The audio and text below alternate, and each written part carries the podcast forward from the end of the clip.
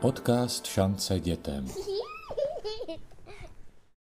Asi mezi námi není nikdo, koho by události posledních dní na Ukrajině nezasáhly.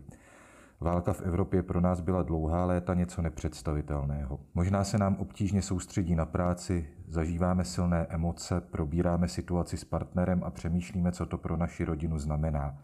Naše děti nás přitom poslouchají. Vnímají stejné zprávy z médií i naše rozrušení a je na snadě ptát se, co prožívají oni, jak dané situaci rozumí, zda si s ní dovedou poradit a jak jim v tom můžeme pomoci. O tom se budeme bavit s paní Petrou Vinšovou, ředitelkou Centra Locika. Dobrý den. Dobrý den. Paní Vinšová, ozývají se vám rodiče s dotazy, jak s dětmi mluvit o válce? Ano, a nejenom rodiče, ozývají se i učitelé nebo například vedoucí skautských oddílů, protože vlastně ta situace zasáhla všechny a všichni i přemýšlí o tom, jakým způsobem, tak abychom děti podpořili, nezvyšovali jejich úzkost, ale naopak posílili pocit bezpečí s dětmi o situaci mluvit nebo nemluvit. I to bývá někdy ta otázka, zda vlastně to téma s dětmi otvírat. Tam předpokládám, že se to bude hodně lišit také podle věku dítěte. Podle věku dítěte se mění ten způsob, ale vlastně ty principy zůstávají stejné. My máme zkušenosti například s domácím násilím a tato situace je v tomto podobná, eh, že děti jsou tou situací, která se odehrává zasaženy po každé. Menší děti to samozřejmě třeba daleko více odezírají z toho, eh, jak se chová maminka, rodiče, okolí, jsou daleko více emočně napojené na rodiče a cítí z nich tu úzkost, které potom nerozumí. Starší děti jsou daleko více třeba zasaženy informacemi, které dostávají od vrstevníků nebo ze sociálních sítí, z médií a i tam potřebují vlastně podporu dospělého, aby té situaci eh, více porozuměli. A myslím, že celospolečensky je vidět, že se děje něco závažného, něco, co se v našich končinách dlouho nedělo a Vlastně je to i příležitost, jak se mohou posílit vztahy mezi rodiči a dětmi, pokud uh, tuto situaci využijeme a budeme s nimi o tom mluvit. Mm-hmm. Vy jste zmínila, že ty menší děti eh, můžou to rozrušení nebo tu změnu nějakou v rozpoložení rodičů cítit. Má smysl snažit se je chránit před tím? Eh, tam je důležité to, aby děti porozuměly tomu, proč například jsou teď, proč teď třeba rodič pláče, proč je víc úzkostný, proč je v panice, aby si to nevykládali tak, že za to třeba mohou oni. Aby rozuměli tomu, že se ve světě děje něco špatného, eh, z čeho má ten rodič třeba strach, obavy, úzkost, což je normální reakce na tyto věci, ale že se to netýká jeho. A zároveň, že ten rodič není tou situací tak pohlcený, aby, nedoká, aby nedokázal se o dítě postarat, nedokázal to kontrolovat, nedokázal by tam být pro něj. Proto potřebují tyto malé děti jenom takovéhle rámcové vysvětlení, to, že maminka, tatínek teď jsou například rozčílení, úzkostní, nebo maminka plakala. To není kvůli tobě, to je proto, že se ve světě dějí špatné věci, eh, Jo, ale my jsme tady pro tebe a víme, že společně i náročné věci můžeme zvládnout.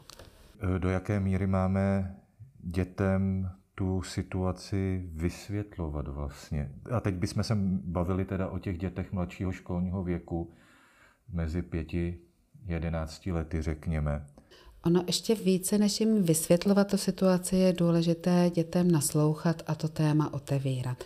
Otevírat ho tak, abychom té události nedávali ještě větší význam, než ho má. To znamená při nějaké obvyklé příležitosti, kdy se například v rodině hovoří o událostech, které se dějí venku, nebo například ve škole, třeba v hodině občanské nauky, nebo na třídnické, na třídnické hodině, ale víc poslouchat, co děti vlastně o té situaci vědí, odkud čerpají informace, co si o tom myslí. Někdy je velmi poučné se i ptát, co by děti v té situaci eh, viděli za řešení, co by chtěli udělat, eh, nebo se ptát i na přání, co si myslí, že by se mělo stát. Vlastně v této fázi je někdy důležitější poslouchat, naslouchat a upravovat podle reality některé představy těch dětí. Vlastně vycházíme z předpokladu, že pokud s nimi o tom tématu nebudeme mluvit, tak ty jejich fantazie o tom, co se odehrává, budou mnohem horší, než když to náročné téma s nimi otevřeme my.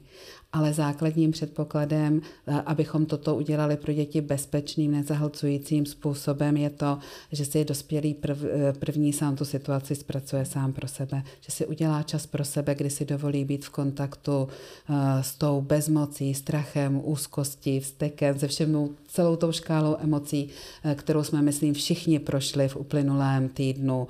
Nějakým způsobem si ty emoce zpracuje, podívá se na to, co, co to pro něj znamená, z čeho on má největší strach. A vlastně až v takhle jako stabilizovaném stavu bude o tom s dětmi mluvit, tak aby je vlastně nezahlcoval vlastní úzkosti. Je lepší eh, vyčkávat na jejich otázky nebo reagovat na jejich otázky?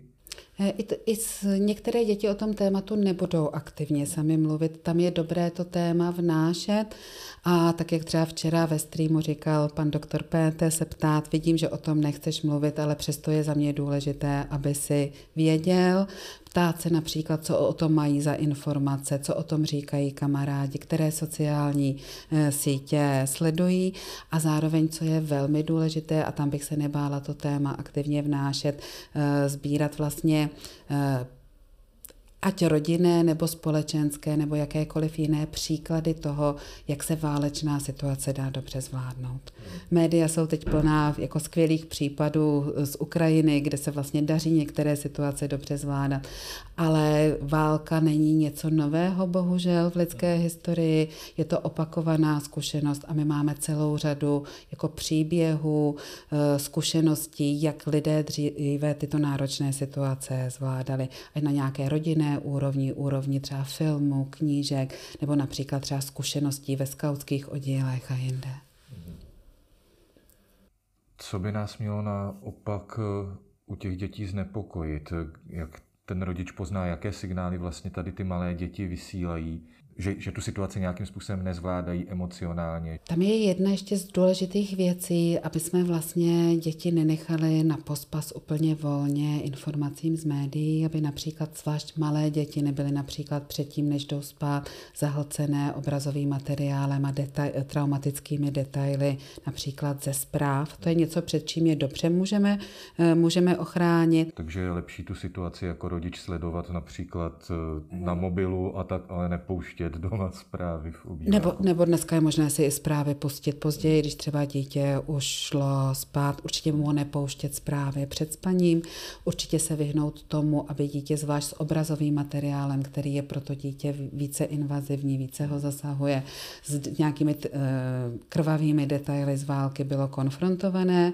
To neznamená, že nemá mít o té situaci informace, ale tyhle detaily jsou zbytečné a samozřejmě děti jsou velmi různé, budou reagovat uh, různě citlivě, mohou být i zvýšeně zranitelné, ať jako vrozeným způsobem nebo třeba zažili nějakou těžkou událost v nedávné minulosti. Více ohrožené jsou například ukrajinské děti nebo děti z ruských rodin nebo děti z rodin, kde jeden z rodičů například slouží v armádě. Eh, ta celá škála té zranitelnosti je poměrně eh, velká, eh, proto je důležité být více citlivý k projevům toho dítěte, například pokud se něco zásadního změní v tom, jak dítě jí, spí, pokud se budí s traumatickými sny, pokud začíná být zvýšeně úzkostné, začíná somatizovat, bolí ho například příško nebo se u mladších dětí například vrátí enuréza, tak to je určitě důležitý signál k tomu, že ty věci neběží dobře a tam je možná na místě vyhledat potom i nějakou konzultaci s odborníkem. Ehm, my jsme to tady asi malinko naznačili, ale pokud teda si všimnu právě tady těch eh, různých projevů toho, že to dítě to nezvládá dobře, Pozmiňovali jsme, že je dobré potom vyhledat pomoc nějakého odborníka, ale prvně do toho asi musím stejně vstoupit já jako rodič. Jak, jak do toho nejlépe vstoupit? Určitě. Ta nejdůležitější věc, co opravdu můžeme pro děti udělat, je, že se postaráme o sebe, tak aby jsme tam pro ně dobře autenticky mohli být a ty děti se o nás mohly dobře opřít. A samozřejmě, že zachováme i co nejvíce věcí z normálního, běžného fungování, že nevymizí ze života hezké společné zážitky.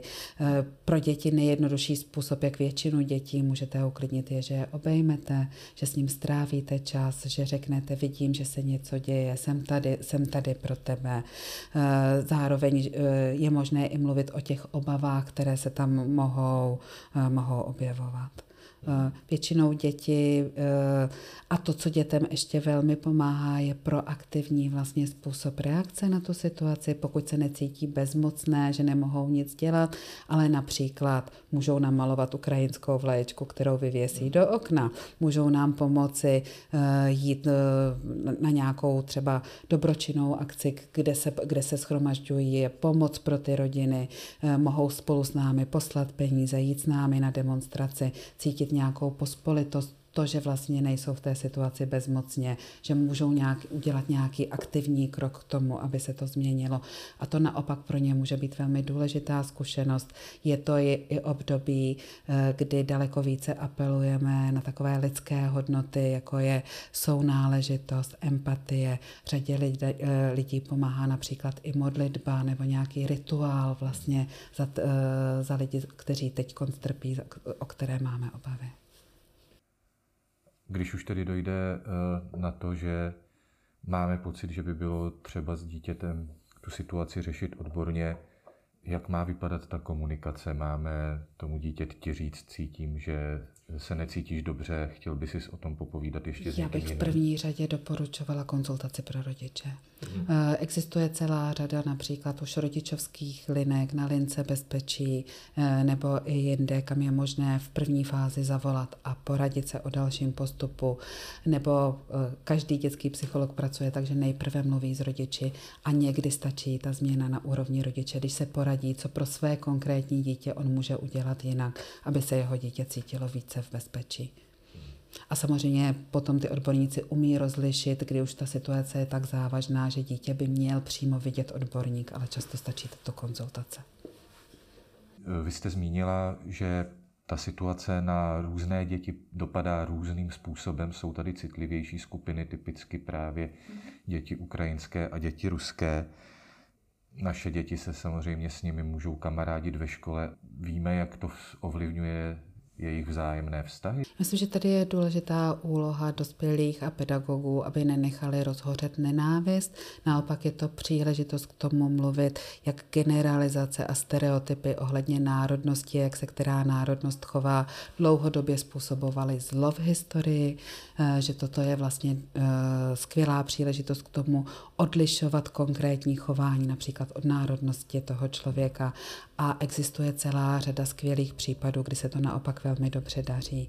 I, i moje zkušenost zvlášť s mladšími dětmi je, že vlastně k těmhle věcem bývají mnohem více otevřené a tolerantní než my dospělí. A zároveň myslím, že je velmi důležité i v té komunikaci s dětmi nebo ze třídou jasně odsoudit násilí jako způsob, ať agrese vůči státu nebo řešení konfliktu například ve třídě. Vy jste zmiňovala uh, takovou tu paušální nenávist. Kromě ní je tady zvýšené nebezpečí nějakých konfliktů nebo šikany? A měli bychom třeba my jako rodiče intenzivněji v tuhle dobu komunikovat se školou a sledovat právě tu dynamiku třídních kolektivech? Určitě a celá řada učitelů i rodičů to dělá. Zrovna dneska ráno mi kolegyně říkala skvělý příklad ze školy své dcery, kde ukrajinská a ruská maminka spolu organizují sbírku pro Ukrajinu. A to jsou, myslím, přesně ty příklady, které potřebují ty děti vidět. Hmm. Napadá mě další taková aktivita, co s tím dítětem se dá dělat, sdílet přesně tohle přesně. na sociálních sítích, třeba což je jejich terén. Ano, ano. Já myslím, že opravdu je čas na to jako se propojovat, spojovat, zapojit komunitu, eh, společenství, příklady dobré praxe, že to je to, co v této fázi dětem pomáhá víc než psychoterapie. Ačkoliv sociálními sítěmi jsem přeskočil už spíše mezi děti starší dospívající. Ty menší by přece jenom sociální sítě mít neměli. Jak se u nich liší to prožívání? Oni dospívající se asi o tom dozví víceméně po nějakých vlastních cestách, baví se o tom hodně nejspíš s kamarády, už si tu situaci interpretují dospělejším způsobem. Potřebují nás tam jako rodiče? Eh, myslím si, že určitě a zase tady je to další příležitost k tomu naučit děti dobře zacházet s informačními zdroji.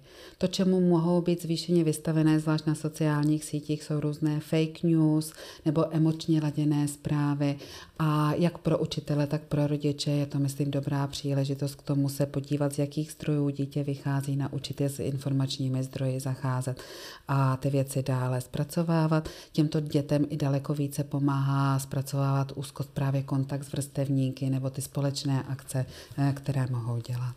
Takže v tomhle kontaktu bychom je vlastně jako rodiče měli taky podpořit. Jednoznačně. Ohrožuje ta situace nebo to její vnímání eh, tyhle dospívající podobně jako ty malé děti? Hrozí jim nějaká větší psychická újma? Eh, já myslím, že to Tyto záležitosti jsou velmi individuální, ale samozřejmě i celá řada náctiletých, zvlášť v období, kdy se třeba přestavuje nervový systém, eh, jsou v, opravdu v období puberty, jsou zvýšeně zranitelní eh, k tomuhle tématu i k úzkostem, i, i k depresím a je na místě tam věnovat tomu pozornost, co by rodič. A eh, to, že vlastně o té situaci dokáží daleko víc i přemýšlet a získávat si různé zdroje informací může být zdrojem i zvýšené úzkosti. Pokud k tomu nemají oporu toho dospělého, eh, pro větší děti, konec konců je pro ty menší, ale pro ty větší víc, bývá i s velkou výhodou, pokud tam mají celou škálu dospělých a vidí, jak různí lidé ty příklady, eh, eh, tu situaci mohou řešit. Například mohou vidět, že někdo reaguje víc pečovatelsky, úzkostně, ale pak například jsou tam zase mužské vzory, které tam vnáší takovou tu ráznější akci, důraz na to, Eh, žezlu je potřeba se postavit a tak dále. My jsme si zmiňovali u těch malých dětí některé signály, které nám napovídají, že tu situaci nezvládají dobře. Jaké signály vysílá dospívající? U těch dospívajících to může být trošku komplikovanější. Většinou se to pozná v tom, že eh, tyto děti začnou mít potíže ve škole, začnou se hůře soustředit, mohou být třeba agresivní, ale stejně jako ty malé děti eh, mohou somatizovat, mohou mít potíže třeba s jídlem ale nebo změní se jejich chování, začnou se naopak třeba výrazně stahovat z, kon, z kontaktu, mají potíže s usínáním mám jako rodič dospívajícího dítěte, eh, pokud vidím, že je s ním něco takhle v nepořádku, téma aktivně otevřít a eh, nebo mám vyčkávat, až eh, přijde samotné to dítě s nějakými dotazy, případně požádá mě o pomoc. Já myslím, že je dobré to téma aktivně, ale citlivě otvírat, tak aby to nebylo pro to dítě příliš invazivní a opravdu, aby to bylo více zaměřené na naslouchání tomu dítěti, než na sdělování zásadních informací. Jakou pomoc od nás dospívající dítě, pokud je rozrušeno psychicky nějakou událostí, vlastně očekává? Já myslím, že to může být hodně individuální, ale i pro dospívající děti, zvlášť v takhle náročných obdobích, eh, rodič bývá zdrojem jistoty, zároveň to dítě bývá eh, zaměřené i ven z rodiny, probíhá tam nějaký eh, proces separace a já bych ty potřeby toho náctiletého opravdu odhadovala individuálně, podle toho, v jaké fázi je, jak se zrovna cítí, co potřebuje. Nikdy neuděláte chybu, když se zeptáte, co byste teď potřeboval, potřebovala, jak ti můžu pomoci. Vy jste včera organizovali webinář zaměřen na to, eh, jak s dětmi mluvit o válce, vlastně stejné téma, jako tady řešíme dnes. Ten webinář je někde veřejně dostupný. Ten je přímo na, na, tom, na webu jak Lociky, tak Skautského institutu a on to nakonec přenášel i Český rozhlas jo. A na ten náš webinář budou navazovat i další kolegové. Dneska například dělají zase webinář Michal Kniha na, to, na tohle téma. Eh, ve středu bude webinář na téma právě interkulturní spolupráce mezi ruskými a ukrajinskými rodinami.